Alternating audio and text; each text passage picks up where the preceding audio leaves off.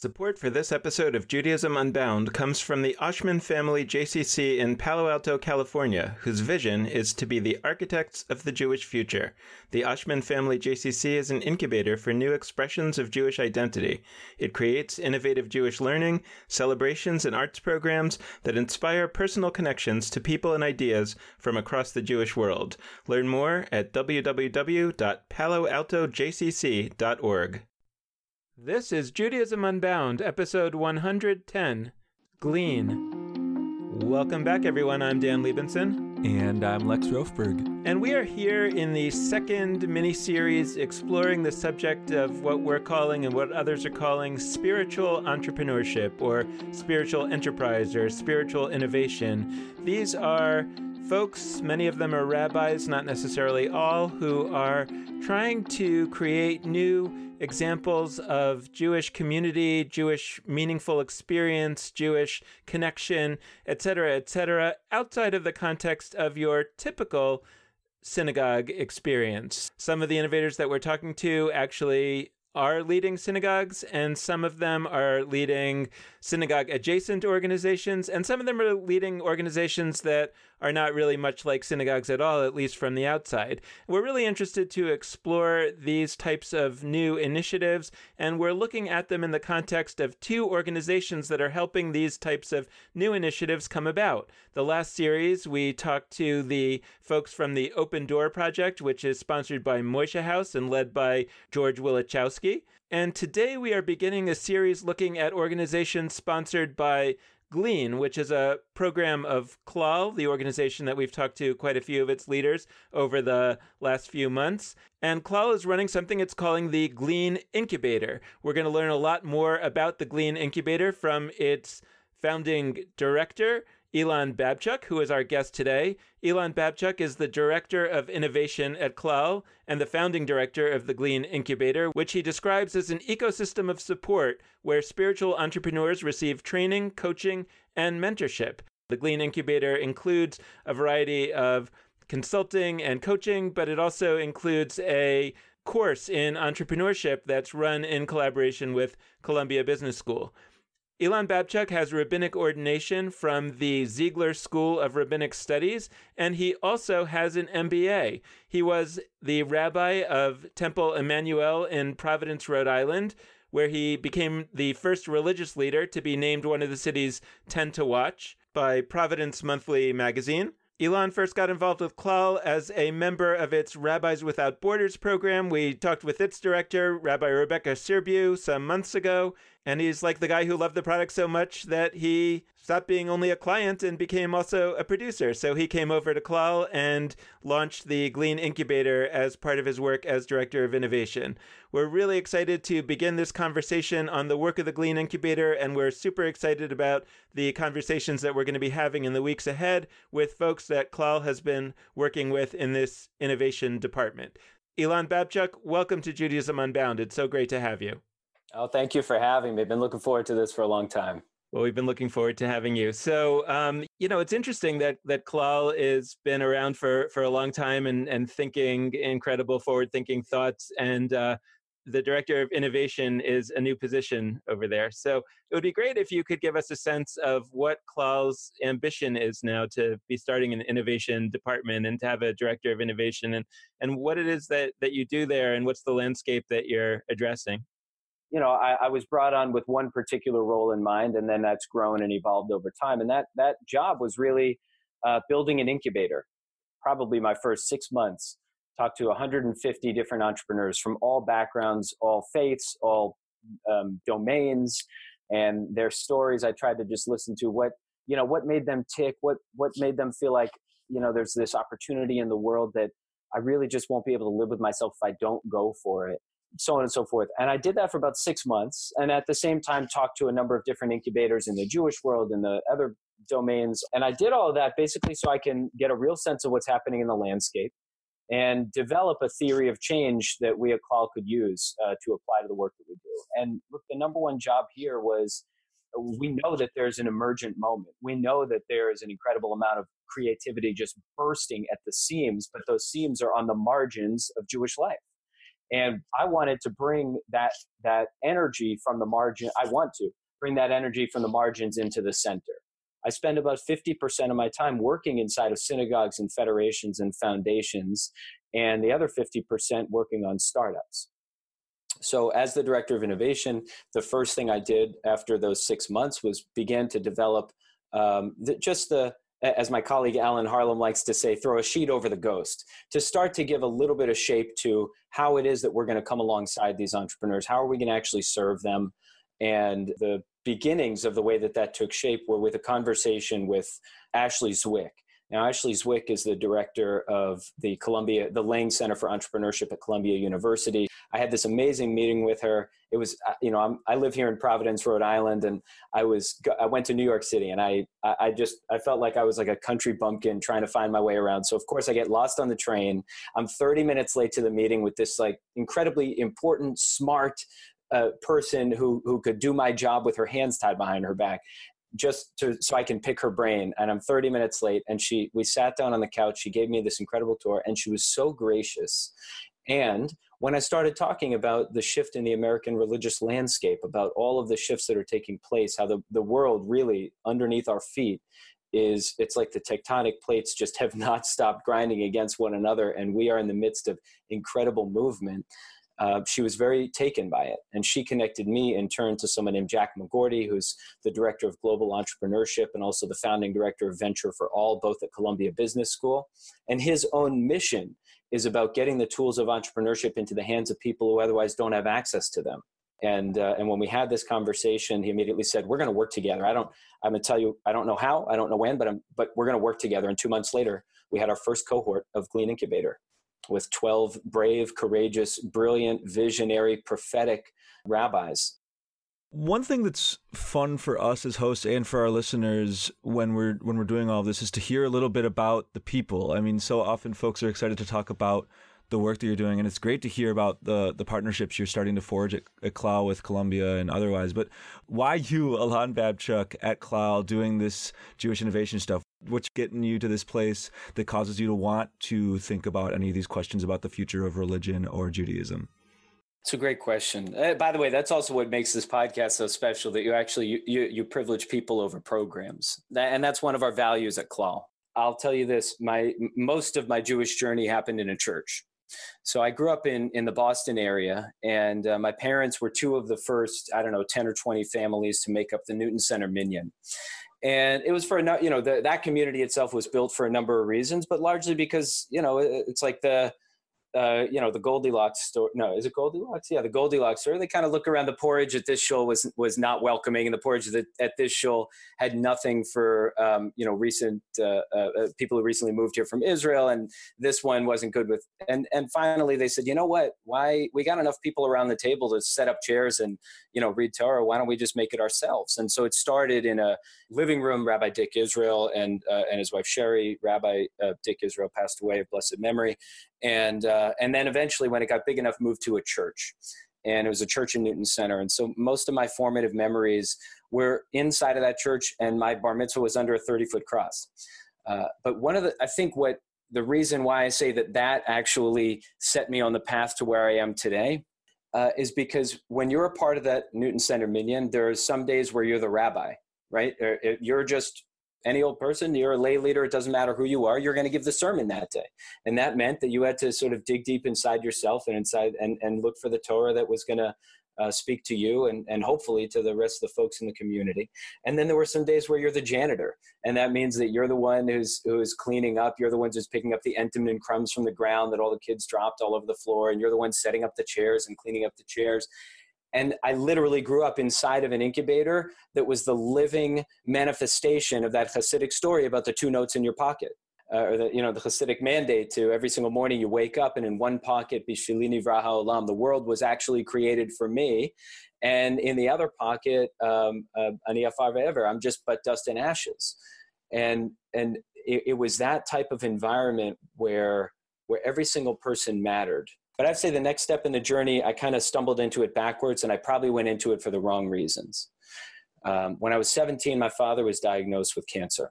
And the doctor said, you know, he's got about five years.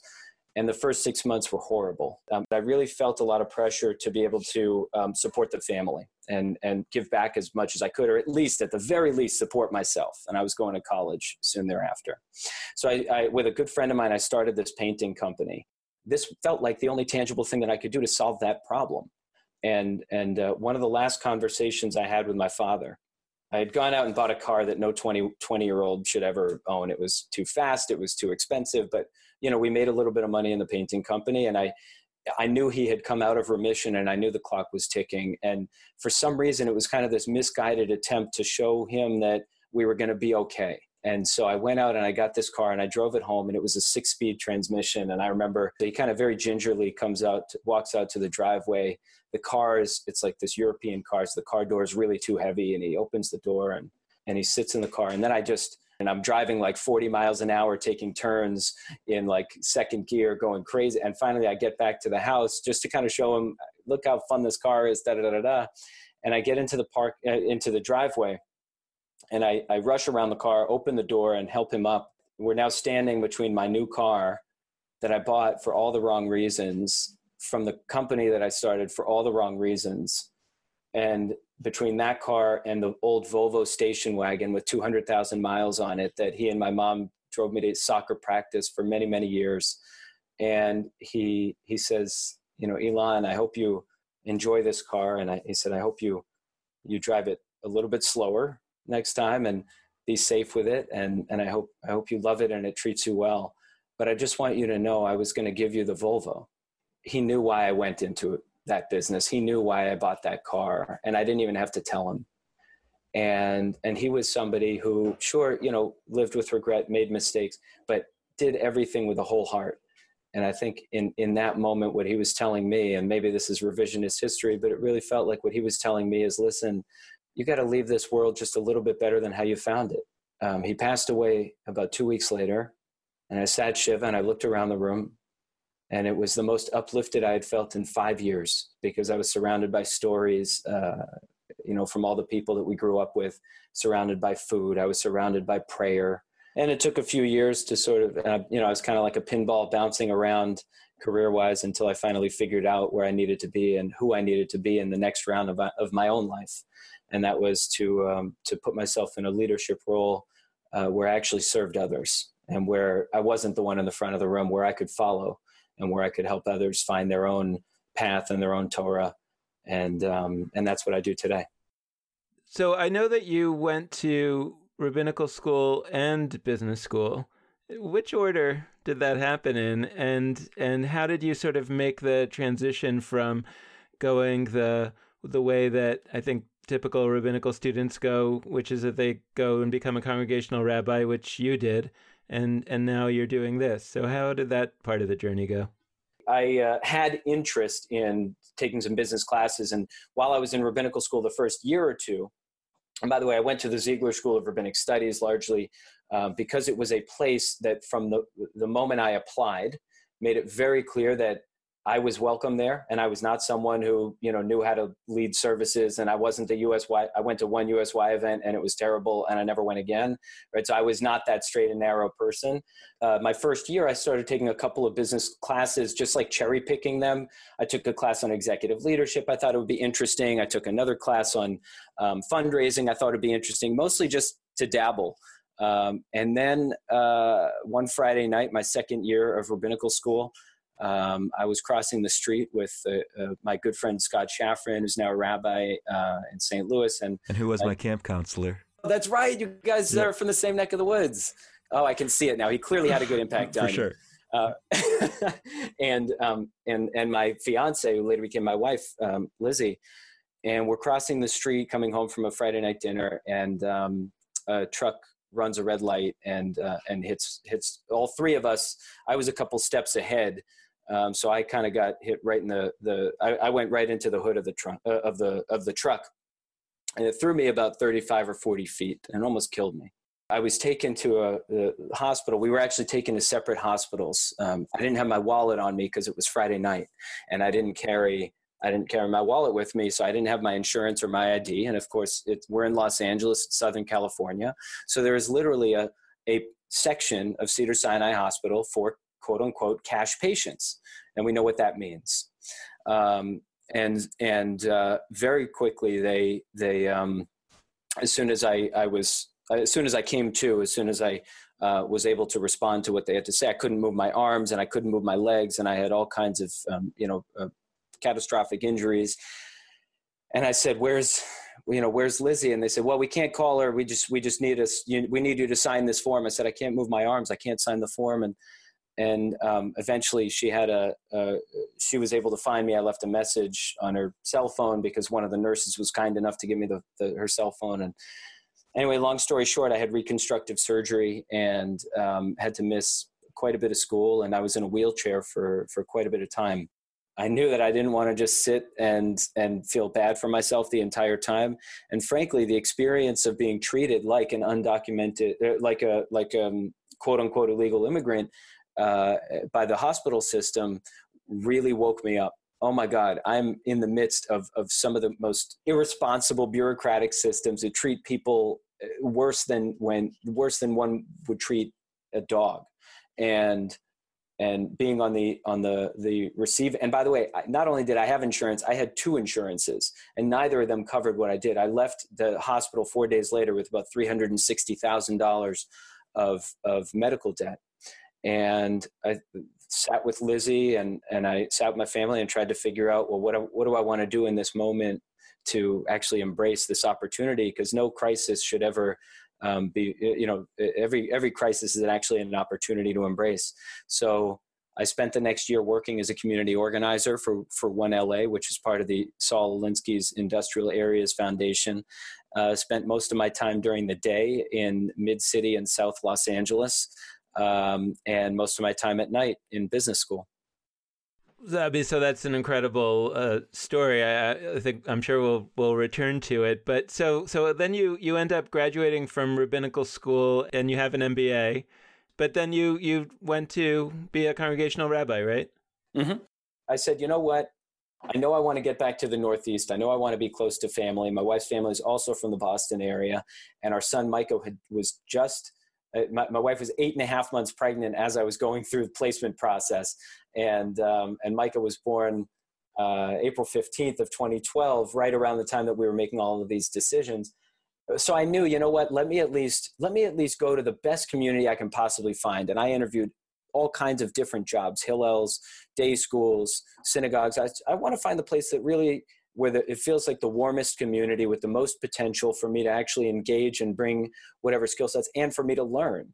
Um, and and and that really was here in Providence. Uh, I worked at a, a, synagogue here in Providence for four years, and was able and and they they to their credit gave me an incredible amount of flexibility around um, trying new things. We were the second synagogue in the country to move to a gift of the heart voluntary contribution model, um, and in turn we uh, you know we brought in enough new members to build a separate synagogue if we wanted to. There were that many people who came in, not only because it was cheaper, but because we changed the, what our value proposition was actually going to be. When you have the conversations with people and try to understand where they're coming from and what they're hoping to achieve, not just we're not just solving the problem of becoming a member, we're solving the pro- real real progress that they're trying to make in their lives but it was really time for me to to move on to what what was next. I, I, was sort of at a crossroads in my own life of okay, I can stick around and and maybe be a part of this this community for a much longer time, um, or now's the time for me to know, okay, I'm not ready to make that type of commitment. Let me move on to what's next. And it all just kind of came together in this very emergent way, where the relationships that I had and I cherished from you know my year as a Rabbi Without Borders fellow, my relationships with Rabbi Rebecca Sirbu and uh, Irwin Kula and Brad Hirschfield, um, to the Torah that they actually taught me, which was it took a couple years to gestate um, and and and begin to come to fruition. But it was just starting to blossom at that moment, and that's when I knew that the next step was beginning to unfold. And I didn't know where it was going to take me, but uh, but I knew it was time.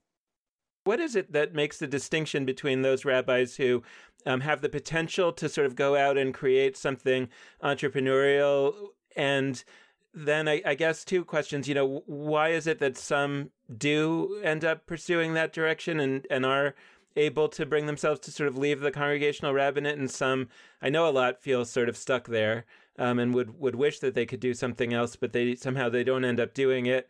And and then once those go out and try, you know, what are the obstacles that they face that the Glean the Glean incubator was really trying to sort of help them get get through to the next stage after having said, "Yeah, I'm I'm here. I want to found something." But but then what what has to happen next for that to sort of end up as as a valid career for them?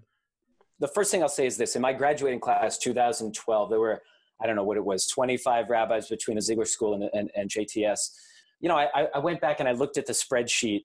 That some uh, one of the sort of uh, very helpful rabbis who was in placement made a little Google spreadsheet so we could all see who's getting interviews where, and we were very transparent with each other. It was, it was, actually one of the most anxious times of our lives, and there was real community built. Anyway, and I look back at who was getting the most calls, like who was getting all the different callbacks um, to the communities, and I of the top, I think at this point of the top ten.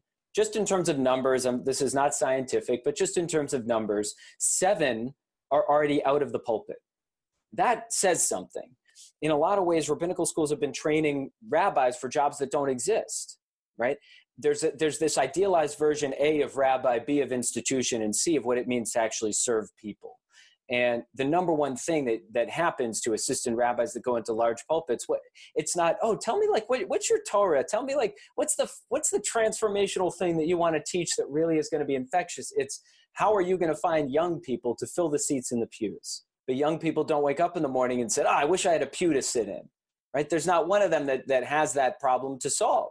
But it just turns out that once you start working for an institution who's really focused on that one metric, or maybe two, money and members, right in the in the christian world they say butts budgets and buildings but if when you work for an institution that only focuses on on those things well what you focus on Adrienne maree Brown says this in Emergent Strategy what you pay attention to grows. And if you then focus your entire energy on getting butts in the seats or on recruiting new members, well, then you actually start to, to objectify the people whose it was your mission to become a rabbi to serve them. And then when, they don't come, you resent them and you feel bad about it and becomes this really vicious cycle where I've been at board. People start talking about recruiting millennials, but they're talking about millennials like it's a like it's a curse word. You know, like if you were to replace the word millennial with any other minority group in America, how would that actually sound? Fill the sentence in. Oh, all millennials are this, all millennials are that.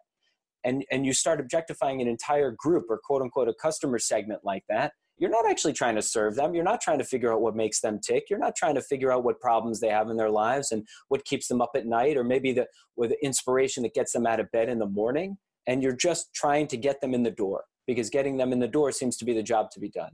But there's not one synagogue that was founded in the early 1900s where four, five, six people created the first board of trustees, put the shovel in the ground to build the building, and said, you know what we really want to do? We want to make sure that 100 years from now, people walk into the building. That's not why they built what they built. When you are working with these with these existing congregations, with institutions that maybe they're long-standing, maybe they're newer, I don't know. Um, what are some of the strategies that you're encouraging them to use? What are the the ways, the the reconceptualizations that you're encouraging them to undertake? And maybe, and you know, maybe we'll get to this a little later, but maybe how does that dovetail with work you're seeing that's outside of the existing legacy institutions? in terms of what the, what we do with um, you know synagogues and federations and other, I, have adopted an approach called the three box solution. So the three box solution was uh, it's based on a concept by Vijay Govindarajan, who's a professor at Harvard Business School. And um, one of the first test uh, test cases was with Hasbro Toy Company. So Has everyone's heard of Hasbro. Everyone, you know, when I, the second my plane arrived in Providence, someone you know from the synagogue picked me up and handed me a Mr. Potato Head because that's like the pride of Providence. Yeah, if you weren't going to name it, I was because you know we oh, got no, two absolutely. Providence folks on the show for the first time. We got yeah. But Hasbro Toy Company, the the actual history of it is it used to be a textile company, then it was a pencil company, and then the cost of pencils got too high, so uh, uh it's a it was a group of brothers, and some of the brothers went off and started making toys, and the others stuck with the pencil company right? Now, over the years in the 90s, if you asked Hasbro, what kind of company are you? We're a toy company. So we are in the toy product business. Now, business started to get real bad about 20 years ago. So they, what they developed was this model where we're on, in box one, we're going to make what we do today to serve today's customers as efficient and effective as possible. We're going to, if it's Mr. Potato Heads, we're going to streamline the Mr. Potato Head production so that we can really get the most out of it and our customers are served best. Box three, we need to start developing some new innovations around um, our entire business model. Who are we going to serve tomorrow? What are we? What are we going to serve tomorrow? Now, here's the, anyone can do those two things. Anybody can do those two things. But when we're talking about the religious world, box two is the hardest. Box two is what do I need to stop doing in order to create the bandwidth so that I can do box one well and I can do box three well. And that's going to be any CEO's job in a moment of change is going to be how do I allocate the resources so that I'm not just paying lip service to innovation, but that we're really investing in it. And not and I don't run away the second we have a failure. I actually embrace it, run towards it, I learn from it, and then the, I know that by the second and third and fifth and tenth iteration of it, it might actually provide value to the people that we hope to serve. You know, if you ask a rabbi what what he or she is doing in the pulpit, well, Judaism is all about transforming people. It's out helping make make them better people, and so on and so a million different versions of that that sort of human transformation, right? And I said, well, how do you know if you're doing a good job? What are you measuring? Well, we measure attendance. Okay, so if you are promising transformation and you're measuring attendance, you are in the entertainment industry. You cannot say, you cannot claim transformation when the only way that you know if you're doing a good or a bad job is how many people are showing up right? If we're preaching about joy, I want you to measure how many parties your congregants are having. I don't want you to measure, uh, you know, how many people are showing up to your sermon on joy, because at that point you're just you're just measuring attendance at services or how many people want to stay for lunch afterwards. But in your experience uh, doing this as a congregational rabbi, and, and then in your experience watching or uh, helping other legacy institutions try to do this, how how do they actually move stuff into box two into that stop doing area? You know that that because i think that the the challenge as i've always understood it from the literature on on uh, disruptive or nonlinear innovation is that the reason why it's so hard to move things into box two is that there's somebody who's a constituent of that work and there's somebody who's going to be very very angry if you stop doing anything um, because if you're doing something that literally nobody's participating in, then it's relatively easy to stop doing it. You might have to get over some psychological barriers, but the harder ones is are, are when there's cons- a constituency for for some of those things. So, and that's in a you know, and, and the reason why a startup is is a lot easier is because it doesn't have any constituency yet, and so there's no constituency behind any particular thing so you can start and stop doing whatever you want at the beginning. So how do, how do you see legacy institutions actually successfully navigate that? For a lot of people there's something called an endowment effect which is that they're going to be a lot less likely to give up what they already have they're going to value what they already have a lot more than what they might gain right and so with the endowment effect in really in full effect especially in this moment when there's a fight flight or freeze response and most people are just freezing right? That that what we really need to do is make sure they understand what the actual risks are. You know, I have a, a, a friend, um, Patrick Duggan, who's the executive director of the Church Building and Loan Fund for the United Church of Christ. He stood in front of his leadership. There are 5,000 churches with the UCC, and the Church Building and Loan Fund is an endowment to do exactly what it says. They build churches and they make loans to fix them, right? And he stood up in front of that entire group and said, if we keep going down this path, we will have zero members in the year 2041. Is it good enough for me to stick with cold comfort for the next 23 years and be just fine and happy doing what I do? And by the way, you're probably not going to be fine and happy because most people walk into a sanctuary and they, they look at the empty seats, not the full ones. So you're not going to be happy, but you can convince yourself you're going to be for the next 23 years, and then you will be completely out of business. So you need to decide knowing that, are you ready to go all in or not? There's an incredible amount of pressure on pulpit rabbis in this day and age to deliver box one and box three without en- with entirely skipping over box two. There's a whole uh, section in the Talmud about holidays that didn't make it. Irwin, uh, Rabbi Irwin Kula, is the co-president of Clal, always talks about Yom Nicanor how many people here still celebrate Yom Nicanor or Yom Taryanus? Well, we don't because they're not working anymore. So the rabbis were able to say, let's put them to bed. Now, how did they know it was time to put them to bed? Because people stopped celebrating them and their job was done. We don't need to celebrate those things anymore. So I think we need to be real serious about what is actually getting a job done in people's lives as I've thought about this stuff, I've been impressed with two ancient Jewish technologies uh, that are involved in this, which I'm not sure really function anymore, and that's part of the problem. One is the technology of studying uh, Jewish texts that we no longer observe. So, you know, reading the whole Talmud, even though much of it has to do with stuff that we don't observe, the sacrifices and whatever, right? And I actually think it's interesting to think about that as a psychological technology that allows us to stop doing things because we know, well, we're at least going to still uh, keep a little bit in touch with it. We're going to study it. We're going to take it seriously if it ever should turn out that for some reason in the future we need that again, we know we still know about it because we've been studying it all along. So it's a little bit more okay to stop doing it, you know. And then related to that is the concept the, of the Messiah. You know, the idea that one day somebody's going to come back and bring all these old discarded lost practices back. You know, again,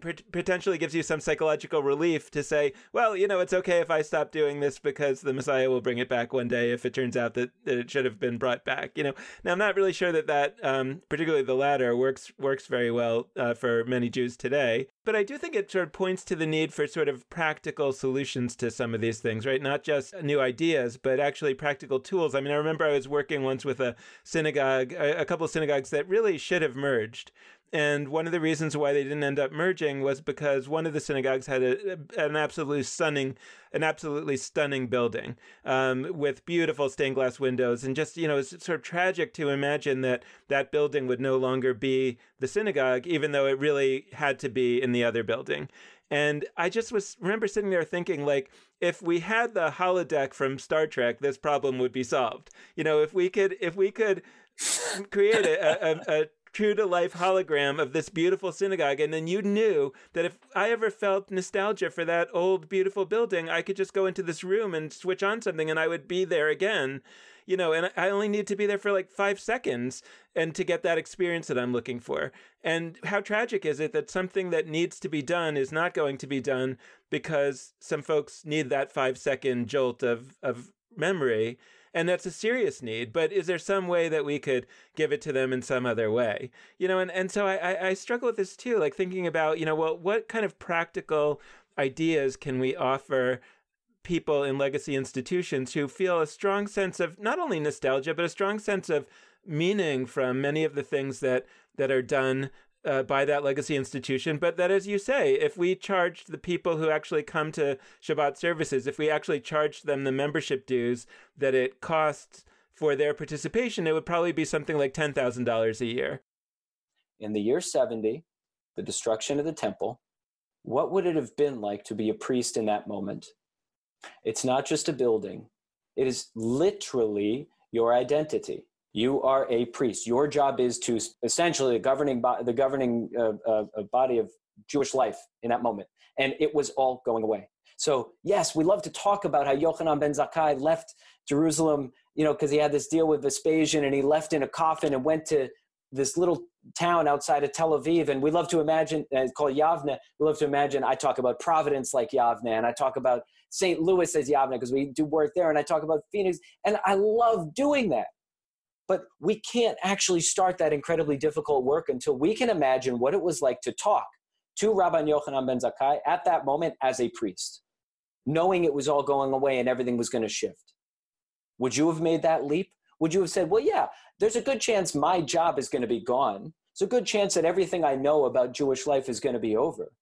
But maybe the next couple thousand years are going to be pretty exciting maybe people are going to be served. Maybe there's going to be some technologies like the passover seder that are actually going to help people experience what it's like to be a stranger in a strange land right? Maybe maybe. But we don't know.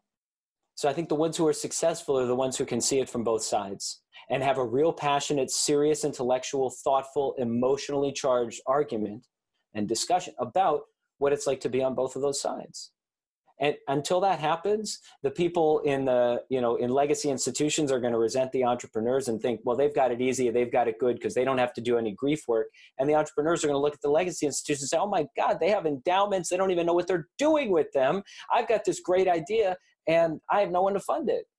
And we're all going to have this like the kinat sofrim this the jealousy among scribes that that actually isn't going to be so pure And one of the most important tenets that I learned as a community organizer is before you can even imagine yourself working in a community in a neighborhood with a group of people you actually have to walk the neighborhood many times over. You have to walk the neighborhood in the morning and feel what it's like and what sounds are there and who which dogs are barking at you. And you have to walk in the middle of the day and who's at home and who's doing what. You have to walk at night and do you hear gunshots? Do you not and until you do that every single you know at every single stroke of the clock you have no business working in that neighborhood and so for me what that means uh, you know really i see myself as a servant leader specifically in the margins is that I want to really understand what makes the people tick who are here and and how can I best partner with them, walk along the journey with them, walk alongside them and and in my role today with Clal bring all the resources to bear that might help them thrive.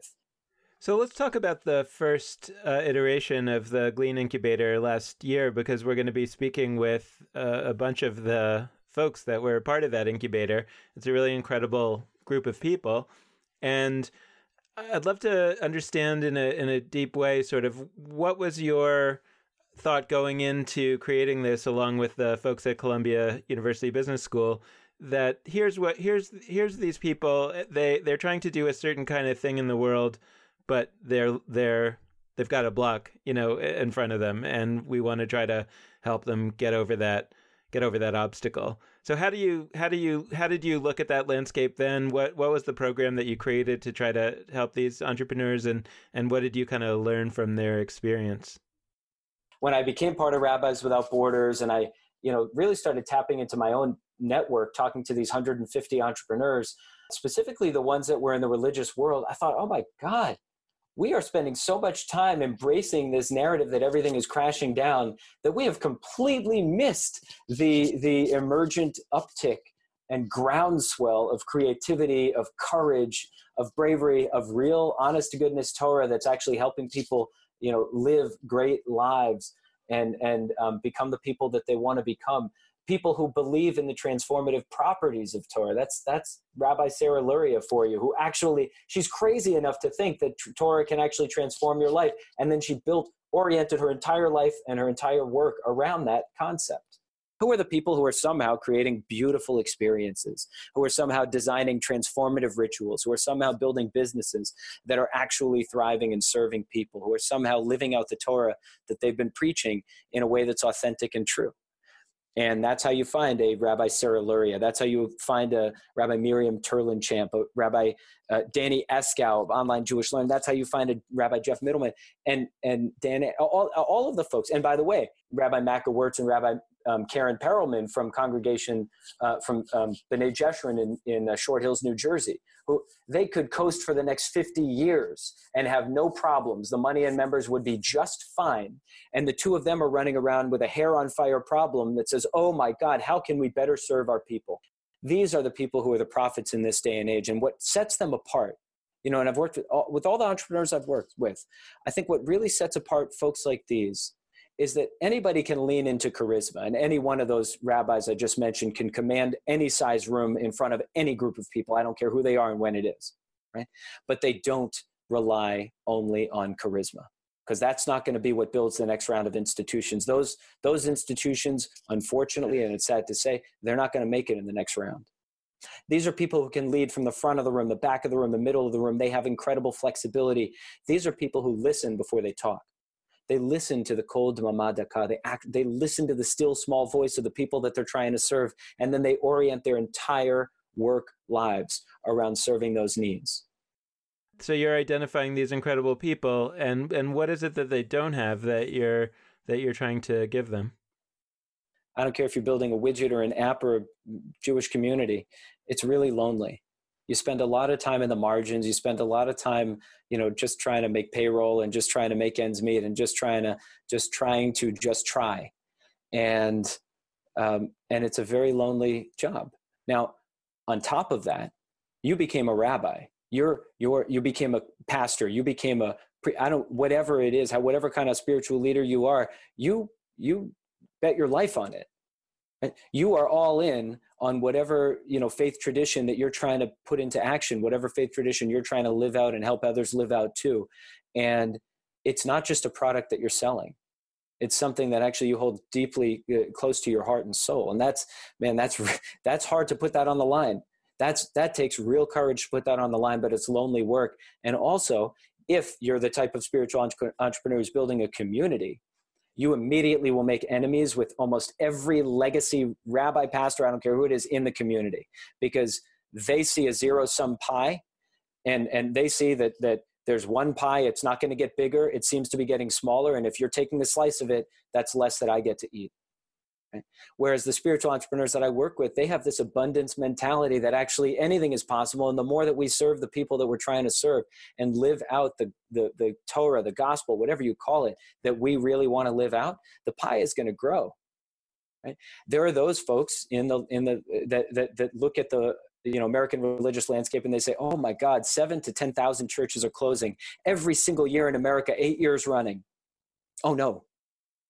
And then there are the folks that we work with who say, "Oh my God, that's seven to ten thousand gorgeous buildings with immense capacity and seven to 10,000 communities of people that used to come here that might not be getting served right now. And why don't I just spend a little bit of time sitting inside that church, maybe sitting outside that church, maybe sitting in the community coffee shop right nearby and trying to understand what makes the people tick around it. And then maybe, maybe there's going to be something, that, going to be some way to actually serve those people that used to get served by the church. You have to make sure that every single person you interact with, if there's an opportunity to make that to find that divine spark that they have and create an I thou. This is a Martin Buber reference to create an I thou relationship and not an I it. Well, if you can build an, an enterprise, if you can build a venture, if you can build a community that really starts with the seek, the search for those divine sparks and giving yourself long enough to get illuminated by, by that glowing light that comes off of every person you, you sit with and you interact with, then I think you're actually going to be okay in this moment. And so we try to do that very same thing when I hear you mention a coffee shop, I sort of just have to stop and smile because anybody listening to this who lives in Providence and visits Seven Stars Bakery, it's, you know, a coffee shop in your neighborhood, Elan, uh, they're going to know that you walk the walk on this front because you are you're you're constantly out there in the community of people that you serve even though at this point i mean you you used to serve the conservative congregation in providence but you don't directly anymore but still these are these are people that you serve as a spiritual leader. And so i'd love to hear from you a little bit on this point you made. What does it mean to be out there in the community? What does it mean to be uh, outside the church or at the nearby coffee shop as you are? Why are you at seven stars so frequently and what do you get out of that experience and how are you able to serve the people that you interact with in those experiences I happen to just love Seven Stars Coffee, but I will say this about the coffee shop. I started spending, you know, when I was working in the synagogue my second or third year, about 50% of my time out of the building. And it happened to be that Friday mornings I would go do uh, office hours at Seven Stars Bakery. And the reason why I chose Friday is because it's, it happens to not be a kosher bakery, but it's the only time of, it's the only place in town where you can get a decent challah on Friday. So all of these folks who I've never seen before, all of Rhode Island has 19,000 Jewish people. I think Providence might have uh, nine or 10. And people I never see before. It's this is not a big city.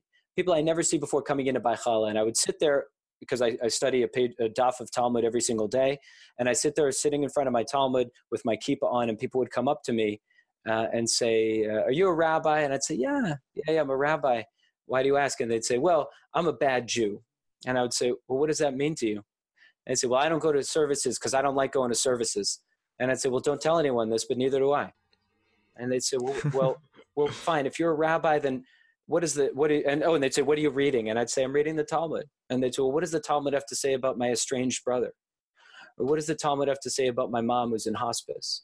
Or what does the Talmud have to say about my son who was just diagnosed with special needs and I'm struggling to to figure out how to best support him and and it was those conversations i've built my life around those conversations. Everything i do is because of those conversations. And the day that i stop going to seven stars to to to be there for people and with people and really listen to what they're struggling with what gets them out of bed and what keeps them up at night that might be the day that i stop learning. And it's no coincidence that i study daf yomi where i'm learning talmud the words 16 1700 years old alongside the new scripture that's getting written today. Because that's the scripture of their lives. And if I'm not listening to them and I'm only listening to the rabbis, and vice versa, if I'm only listening to them and I'm not listening to where we came from, frankly, I don't think my life would be all that uh, interesting. And I certainly don't think I would be serving the people in the way that I'm able to do today. So we're rounding out towards the close of the episode, and you mentioned that there was a great story that you wanted to tell and share with our listeners. And I wanted to give you a chance to do that before we go because I, I think it really is a great, it would be a great note to sort of put the cherry on top of this conversation. So, what was the story involving you and, and your son and a friend that he identified in the parking lot of a restaurant? After I left the pulpit, it was over the summer, and um, I was having Sunday brunch with um, my my wife and son, and um, we were at, we were on the on the water in Warren, Rhode Island. It's this gorgeous, like gorgeous background. Um, uh, we're right on the right on the coast, and uh, there's this great brunch place. So we're eating there, and my son uh, kind of looks up and he, he's very confused and looks a little worried, and um, he's he's looking at the parking lot. And I said, you know, what's wrong, Micah? And he says, and my son's two years old at the time, two and a half, and he says, Abba, that that poor man. I, I now see who he's looking at, and it's this guy who's just stepping out of a a Bentley convertible. He says, "How about that poor man? That poor man." And the guy's got the top down. It's a gorgeous weather. And I said, "I said, what's what poor man? That, guy doesn't look poor to me, but what do I know?" And he says, "That poor man only has half a car, Abba." And he sees the guy has the top down and doesn't have a top. And I said, "I said, oh, Micah." And I, I don't want to correct him now because I think it's just so beautiful that he, he's got such compassion for this person. And I said, "So what should we do?" Um, and he says, "Well, Abba." We should give him mommy's car. And mommy's mommy's got a 2013 Honda CRV. I said, "Oh, Micah, I think he'll be okay, but it's it's just so great that you thought of him." And now, you know, it's cute and it's endearing when a two and a half year old projects problems onto somebody that they're not really experiencing. But what I found inside, you know, working inside of a synagogue and working with those who lead synagogues is that we are projecting problems onto people that we want to quote unquote recruit as members that they're not experiencing themselves, right? 10% of Americans are lapsed Catholics. Not one of them wakes up in the morning and says, Oh my God, I'm lapsed. And, no, and people don't wake up and say, Oh, I wish I could become a member, but I just don't know how to find the membership form. That's not a problem that they are actually trying to solve in their lives so people might wake up and feel like i'm driving a you know bentley convertible right now and here these people are telling me that i've got a problem to solve in my life that i really don't. And i think the more that we can actually focus on the human experience of the people that we try to serve and try to understand what actually is the problem in their life what are what is the progress they're trying to make and what's the version of their ideal self that they want to achieve and how can i walk alongside them and how can i leverage all the resources that we have in the synagogue to walk alongside them to get there in such a way that actually fits with the mission and the ethos of who we are and who we're trying to be, then that's success. That's exactly what success looks like. And it's not always going to lead to more members or more money, but I actually think it, it can lead us to a much higher plane than either of those metrics would dictate. Thank you so much, Elan Babchuck, for coming on. Thanks for being our first Providence guest, I think. Uh, so, you know, we're we're outnumbering Chicago on this call for the first time. So take Providence that, Dan. Represent. Um, thanks so much for for coming on, and uh, we'll have to continue the conversation sometime. Thank you. Thank you for having me. This has been wonderful, and uh, looking forward to continuing to follow you, your, the journey of Judaism Unbound. You guys are, are onto something big and beautiful, and I'm grateful that uh, that you're doing the work you do.